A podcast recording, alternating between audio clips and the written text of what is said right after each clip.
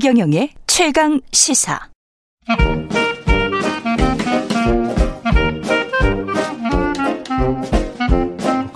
예. 최경령의 최강시사 경제합시다. 월요일은 명쾌한 경제 이야기로 시작해 보고 있죠. 오늘은 홍춘욱 EAR 리서치 대표 스튜디오에 나와 계십니다. 안녕하십니까? 네, 네. 안녕하세요. 오래간만입니다. 예. 홍춘욱 대표님이랑 오늘은 부동산 이야기 좀 나눠볼 것 같은데요. 예. 서울 시내 아파트 매매 가격 상승폭, 어, 언론 보도로는 지난주에 약간 확대됐다. 이런 보도들이 나오고 있습니다. 이게 재건축 규제 완화에 대한 기대감 때문인 건지 매도가 이 실거래가는 이제 나중에 좀 더 확인을 해봐야 될 것 같고요. 매도가 이야기인 것 같은데 어떻게 보십니까? 네, 좀 저는 어 들썩거린다. 네, 들썩거리는 것 같습니다. 아.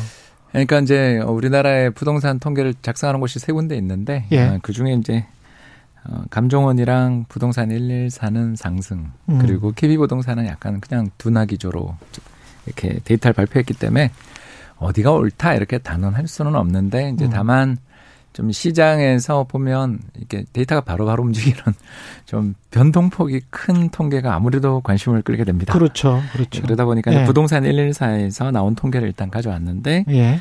전주는 어그 서울 아파트 매매 가격이 0.05% 올랐는데 음. 그 지난주죠. 이제 16일 통계로는 어, 주중에 이제 조사를 한 걸 주말에 발표하는 거죠. 예. 0.08% 그러니까 상당히 많이 오른 거죠.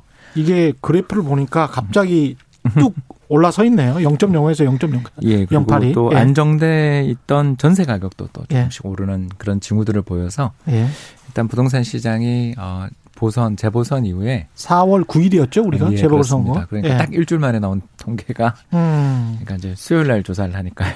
예. 이게 어, 통계가 좀 반등했다라는 건 일단 시장이 들썩거리고 있다라고 볼 수도 있다. 역시 그런 추세를 보면 그래프를 보면 좀 확연해지긴 하네요. 음. 네. 이게 단순한 어떤 기대감일까요? 어떻게 보십니까? 아, 기대감도 있지만 음. 사실도 있죠. 사실도 네, 예, 이제 규제 완화가 되면 그렇습니다. 어, 음. 그러니까 일단 어, 이 매번 선거 때 좀 조사를 한번 해보면 예. 빠지는 추세라도 그때는 반등하더라고요. 아 선거 때는 네, 그래서 이번에는 너무 그전 지난해 연말 올해 초 우리 부동산 가격이 너무 급등 중이었으니까 음. 지난 3월부터는 사실 좀 둔화되는 중이었어요. 예. 음, 그래서 이번 선거가 직접적인 영향을 좀 덜 미친 부분이 있었다고 생각할 수 있는데 예. 이제 구체적인 공약이라든가 특히 선거 과정에서 나온 여러 가지 이제 규제 완화에 대한 이슈들이 있었잖아요. 크게 세 가지인데 죄송합니다.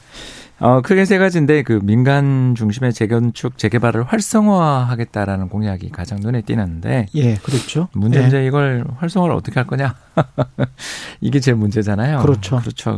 그러니까 이제 용적률 이야기도 나왔고 용적률을 해주면 완화. 뭐 재건축 아파트 같은 경우는 뭐라고 해야 될까요? 특혜 혜택이 굉장히 커지죠. 예. 그렇습니다. 그러니까 죄송합니다. 어, 사업성을 결정짓는 요인은 두 가지다 이렇게 생각하시면 되겠는데요. 예. 어, 첫 번째는 뭐냐면 분양가입니다. 분양가. 그러니까 새로 아파트를 지어서 팔아야 되는데 그 팔아야 되는 분양가를 일반 분양하는 물량들을 좀 이렇게 가격을 높게 할 수 있다면. 그렇죠. 예, 그래서 예를 들어서 지금 뭐 한 3, 4억 정도에 거래되고 있는 아파트가 있었는데 그걸 신규 분양가가 5억, 6억이다 그러면 음. 기존의 아파트를 보유하고 계시는 분들 입장에서는 아니 일단 신규 그렇죠. 분양가가 올라가는 예. 시장 가격에 의해서 결정되는 신규 분양가가 올라가는 과정에서 당연히 자신들의 재평가의 매력들도 높아지고 재건축은 이거 이 구축이 신축되는 과정에서 그렇게 가격이 뜬단 말이야. 그렇죠. 이러면서 이제 인기가 올라갈 거고 이제 두 번째는 용적률. 용적률. 그러니까 땅 면적 대비해서 얼마나 위에 쌓느냐가 용적률 아니겠습니까? 그렇죠. 그래서 레고 블록을 잔뜩 높게 쌓을 수 있느냐 아니면 음. 적게까지 쌓을 수 있느냐 이렇게 생각하시면 되는데 이제 우리나라 대부분 일반 그 주거용 이런 아파트들 용적률을 조사해 보시면 90년대 일부 아파트들을 제외하고는 90년대 지어졌던 일부 아파트들을 제외하고는 대부분 250% 200%입니다. 마, 맞습니다. 예. 네. 그리고 어 일기 신도시 같은 경우도 한 150% 정도. 음. 그래서 일기 신도시도 어이 재건축에 대해서 저게 이제 곧 다가오거든요. 예. 10년 안에 다가온다고 벌써 볼 수 있겠죠. 그러니까 15층짜리 아파트에서 35층 아파트로 변하는 과정인 것 같아요. 그렇습니다. 예. 그러면 이제 300%대까지 올라가는 거죠. 예. 방금 이야기하신 우리 숫자대로 그냥 하면 예. 150%가 300% 되면 30층까지 올릴 수 있겠죠. 그렇죠. 예. 근데 이제 이런 재건축의 용적률 완화 이슈가 나오는 순간 일단 재건축 단지들이 들썩거릴 수밖에 없고 이제 두 음. 번째 또 이슈가 한강변에 있는 아파트들 경우 어. 우리 그 규제 높이 규제 35층 규제 뭐 이런 거 들어보셨죠? 예. 네, 이것도 또 완화할 수 있다. 아 그런 이야기가 있었고 이제 세 번째는 일반 주거 지역에 있는 7층 이하에 대한 어떤 규제가 있는데 이것도 폐지하겠다. 음. 한마디로 말해서 대부분의 이 정책 기조들 자체가 일단은 재건축이라든가 재개발에 대해서 좀 우호적인 편이고요. 예. 물론 이제 제가 아까 이야기했던 여러 가지 조건들 중에 분양가 상한제는 정부 국토교통부 권한 사항이고 그렇죠. 예, 또는 어, 주택 보증에 관련돼 있는 사항이기 때문에 예. 어, 거기는 일단 안 바뀐다고 하더라도 나머지 제가 이야기했었던 여러 가지 요인들만 놓고 보더라도 음. 야 일단 한강변에 있으면서 재건축 아파트는 좋겠구나. 이렇게 그러니까 이제 그쪽이 뛴다는 거죠. 예, 바로 이제 답이 나오잖아요. 예. 그래서 예. 압구정에 뭐 이상 가격이 나온 것 때문에 이제 오 시장이 예. 어 이거 가격이 정말 제대로 된 가격 맞냐? 예. 너무나 충격적인 가격이 나왔으니까 그렇죠. 예. 이걸 조사해라라는 보도까지 지난 주말에 나온 상황이죠. 음. 아무튼 제가 이야기했었던 이 공통 분모들을 딱 조합하면 음. 지금 제가 이야기했었던 쪽에서 뭔가 시장의 분위기가 꿈틀댈 가능성이 생겼다. 단기적으로 이렇게 규제 완화한다고 인- 하고 이제 공급을 확대한다. 특히 이제 민간 시장에서 재건축 재개발 뭐 활성화 시켜 가지고 공급 확대한다고 하면 재건축 재개발 아파트의 가격이 뛸 수밖에는 없는 겁니까? 그렇죠. 아무래도 네. 사업성이 개선됩니다. 아, 그러면 이제 지금 안 그래도 집 가격 높아서 고통받고 있는 그 서민들 많은데 이거 어떻게 해야 되나요? 예. 일단 이제 두 가지를 우리가 생각해 볼 수가 있는데 예. 첫 번째는 거시경제 대책이 그렇죠. 있을 거고요. 예. 그러니까 뭐 이제 경기가 좀 회복된다 그러면 음. 그러니까 제 의견입니다. 이건 순전히 예. 제 의견입니다. 일단 어, 너무 부동산 시장이 지금 이렇게 크게 문제가 되는 게 이게 정말 우리한테 정말 중요한 문제라면 음. 금리를 인상하는 대신 재정을 쓰는 정책을 써볼 수 있겠죠. 금리는 인상하는 게 거시경제 전말에 미치기 때문에 이 악영향을 많이 미칩니다만 예. 대신 그 악영향을 뭘로 상쇄시키냐? 공공 임대주택이라든가 정부의 공공 음. 관련되는 각종 신도시 개발 등을 통해 예. 어, 주택 공급을 늘려주겠다는 신호를 강하게 펼치는 한편 금리도 인상하는 정책을 펼치면 금리도 네, 그러니까 이거 굉장히 위험한 시중 금리는 근데 계속 오르고 있습니다. 있잖아요. 예, 실제로 충격이 크겠냐 예. 이렇게 한번 고민해 보실 수 있죠. 물론 저는 예. 어, 금리 인상에 대해서 아시는 것처럼 별로 좋아하지 않는 그렇죠. 입장입니다만 부정적이시잖아요. 왜냐하면 예. 뭐 지금 노동 시장 여건을 우리가 보는 그렇죠. 순간 갑자기 아유 수출이 두 자릿수나 이렇게 좋아지고 주가가 3천 포인트 된대 하고 딱 쳐다보는 순간 야 양극화구나 이렇게 우리가 바로 답이 그렇습니다. 나오니까 예. 그래서 저는 이제 금리 인상은 이게 일종의 그어좀 표현이 죄송합니다만 원자폭탄입니다. 아, 예, 지금 그러니까 만약에 정부가 네, 한다면 한다면 상당히 큰 충격을 줄 수도 있고 특히 이 금리 부담이 높아지게 된다라는 건 예. 어떻게 보면 이제 차입하신 분들 입장에서 또는 예금을 하시는 분들 입장에서의 행동 변화를 가져오게 되잖아요. 그래도 예. 우리나라가 지금 어 쇼티지라고 하잖아요. 이제 공급 부족이 나타나고 있는 산업이 어디냐 이렇게 물어보면 음. 가전 이런 걸 주문하면 오래 걸린다 그러고 그렇습니다. 요새 또 봄- 자동차. 예, 봄 옷도 되게 잘 팔린대요. 예. 다들 확 찐자가 된 줄 알았는데 옷을 새로 사셔야 되나 봐요. 아, 저도 확 쪄서. 예. 그러니까 이런 여러 가지 소비가 나오는 이유가 뭐냐면 결국은 은행에 예금하려니 0.5% 이자에 만족 못해서 그렇죠. 저축을 하느니 차라리 소비를 하거나 투자를 하겠다. 그렇죠. 그러니까 이런 것 때문에 사실 경기가 좋아진 면이 있었거든요. 네. 이거에 이제 마이너스가 되겠죠. 아. 왜냐하면 예금금리를 인상한다라는 정책 자체는 음. 정책금리 인상은 예금금리 인상이니까 그렇죠. 이건 은행의 대출 이자도 영향을 미치지만 그거는 뭐 크지 않다 하더라도 음. 왜냐하면 장기금리 이미 올라서 그렇죠. 30년짜리 우리 보금자리 주택 아 죄송합니다. 그 예. 어, 주택금융공사의 대출들 이런 것들은 어, 어떻게 보면 좀 이렇게 이미 금리가 오르고 있으니까 맞습니다. 아, 대출 금리에 큰 영향이 없다 하더라도 예금 금리가 바뀌는 게 음. 사람들의 소비 성장을 떨어뜨릴 수 있으니까. 그건 넣어나 봐야 뭐 얼마 예, 예. 주지도 않고. 그래서 저는 아직은 괜찮지 않냐. 그러니까 음. 이 선택을 한번 해볼 수가 있는 거고요. 예. 그러니까 이제 제가 이야기했던 게 이제 이 결국은 부작용이 없는 정책은 없습니다. 그렇죠. 예, 그래서 예. 어, 부동산 가격이 정말 이게 너무나 심각한 문제이고 치명적인 경제 충격을 준다라는 그런 생각을 한다라면 음. 거시경제 측면에서 이제 이렇게 대응이 가능한 것 같고요. 음. 이제 그 또 하나의 방, 잠깐만요. 그 공급 말씀하시기 전에 네.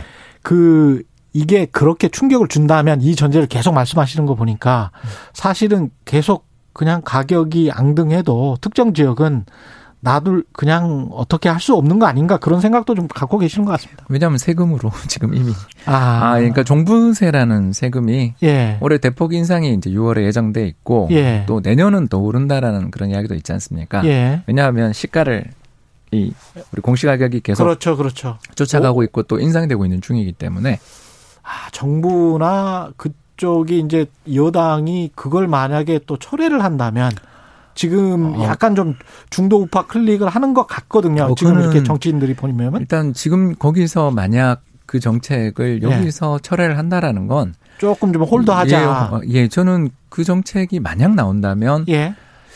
아, 상당히 위험할 수 있다. 아, 오히려 부동산 가격 짚힐 수 있다. 예, 짚힐 수 있다. 그 왜 그러냐면 최근 우리나라 이제 부동산 시장의 동향을 음.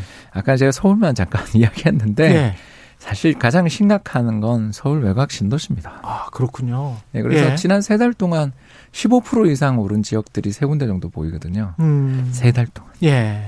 그러니까 지난해 연말 이후 세 달 동안에 아파트 가격이 어떻게 평균 가격이 시군구 기준 15%가 오를 수 있습니까? 이건 아. 어, 정말 심각한 거거든요. 예. 예, 그런 상황에서 어, 여기서 만약 부동산 시장에 대해서 이제 규제를 완화하겠다. 물론 저는 완화주의자였습니다만 예. 이 타이밍에 어떤 대안 없이 그걸 제시한다라는 건 그러니까 야. 무슨 말인지 아시겠죠? 그러니까 이게 이제 정책 균형. 감각이라고 저는 봅니다. 예, 홍치록 박사의 균형 감각이라고 보는데. 그러니까 예. 정책 조합이라는 예. 게 우리가 후유증을 음. 각오하고 쓰는 건데 그렇죠. 예. 어, 갑자기 여론이 좀 안 좋아졌다고 해서 음. 어, 그 정책을 확 바꿔버리게 되면 음. 지금까지 했던 정책 규제를 다 수정하는 과정에서 벌어지게 되는 혼란도 혼란이지만 음. 잘못된 신호를 주게 되는 거거든요. 예. 아 포기했군. 뭐 이런. 그러면 더수 있다. 폭등할 수도 있는 거죠. 그래서 예. 지금 우리 부동산 시장의 특징을 살펴보면 음.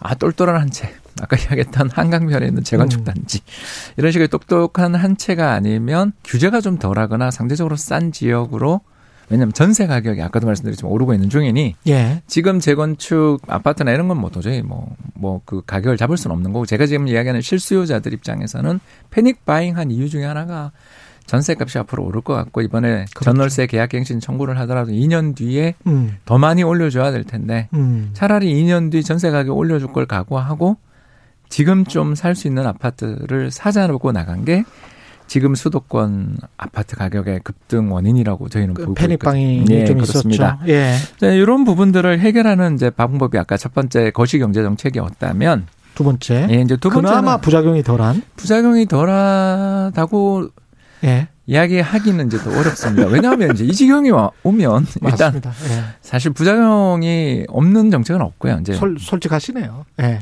아니 이제 예.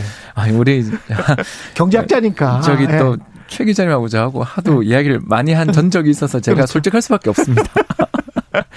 어, 두 번째 방법은 예. 예, 어, 정부가 아예 예. 이번 3기 신도시 및 공공 재개발을 하는 거에 대해서 예. compact city 아이디어를 채용하면 어떠냐. 아직 지금 설계 중이니까. 어, 어떤 그러니까 다시 건가요? 말씀드려서 예. 지하철역 인근에 음. 용적률 한 300%로 짓자 이거죠. 그리고 그 주변을 전원으로.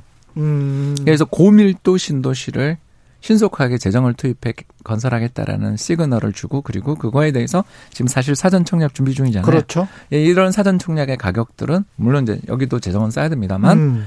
사실 뭐 우리 아는 것처럼 예. 재건축 재개발에 비해서 신, 신도시를 개발하는 게 정부의 비용은 오히려 적게 든다는 걸 그렇습니다. 우리가 이번에 예. 봤잖아요. 음.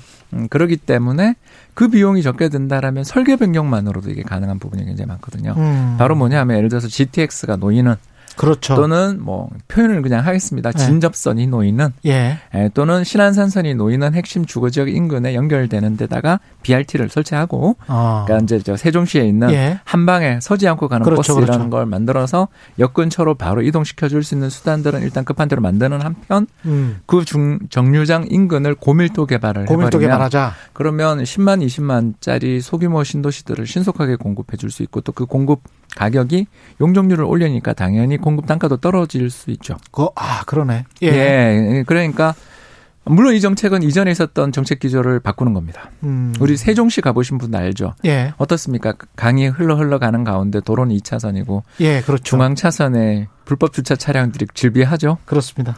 왜 그랬냐 하면 걸어서 다닐 수 있는 자전거 타고 다닐 수 있는 그런 예. 신도시 만들어 보자라는 아름다운 꿈을 가졌던 거죠. 아. 그러나 사람들이 모여들고 우리 한국 사람들이 또 차 없이는 못 사는데 그렇습니다. 예, 그 과정에서 결국 어떤 일이 벌어졌냐 하면 상가는 텅텅 비어 있고 맞습니다. 한국적 신도시가 필요합니다. 예, 그런 식으로 지금 우리 만들어 놓은 이기 신도시 후반부터 야, 예. 세종시까지의 흐름을 우리는 알고 있잖아요. 시간이 좀 그렇다면. 이걸 예. 요번 공공에서 하는 상계 신도 시에 적용을 해서 여기에 조금만 기다리면 어마어마한 물량이, 물량이 나온다. 쏟아져 나온다. 그리고 가격도 싸다라는 어떤 안도감을 확실하게 밀어주는 정책과 어떤 음. 시그널을 신호를 음. 이번 지금이라도 주면 이건 적어도 아까 제가 이야기했었던 패닉 음. 바잉을 안정시키는? 데는 도움되지 않겠는가. 네, 감사합니다. 지금까지 최경영의 최강시사 경제합시다. 홍춘욱 EAR 리서치 대표와 이야기 나눴습니다. 고맙습니다. 감사합니다. KBS 라디오 최경영의 최강시사 듣고 계신 지금 시각은 8시 45분입니다.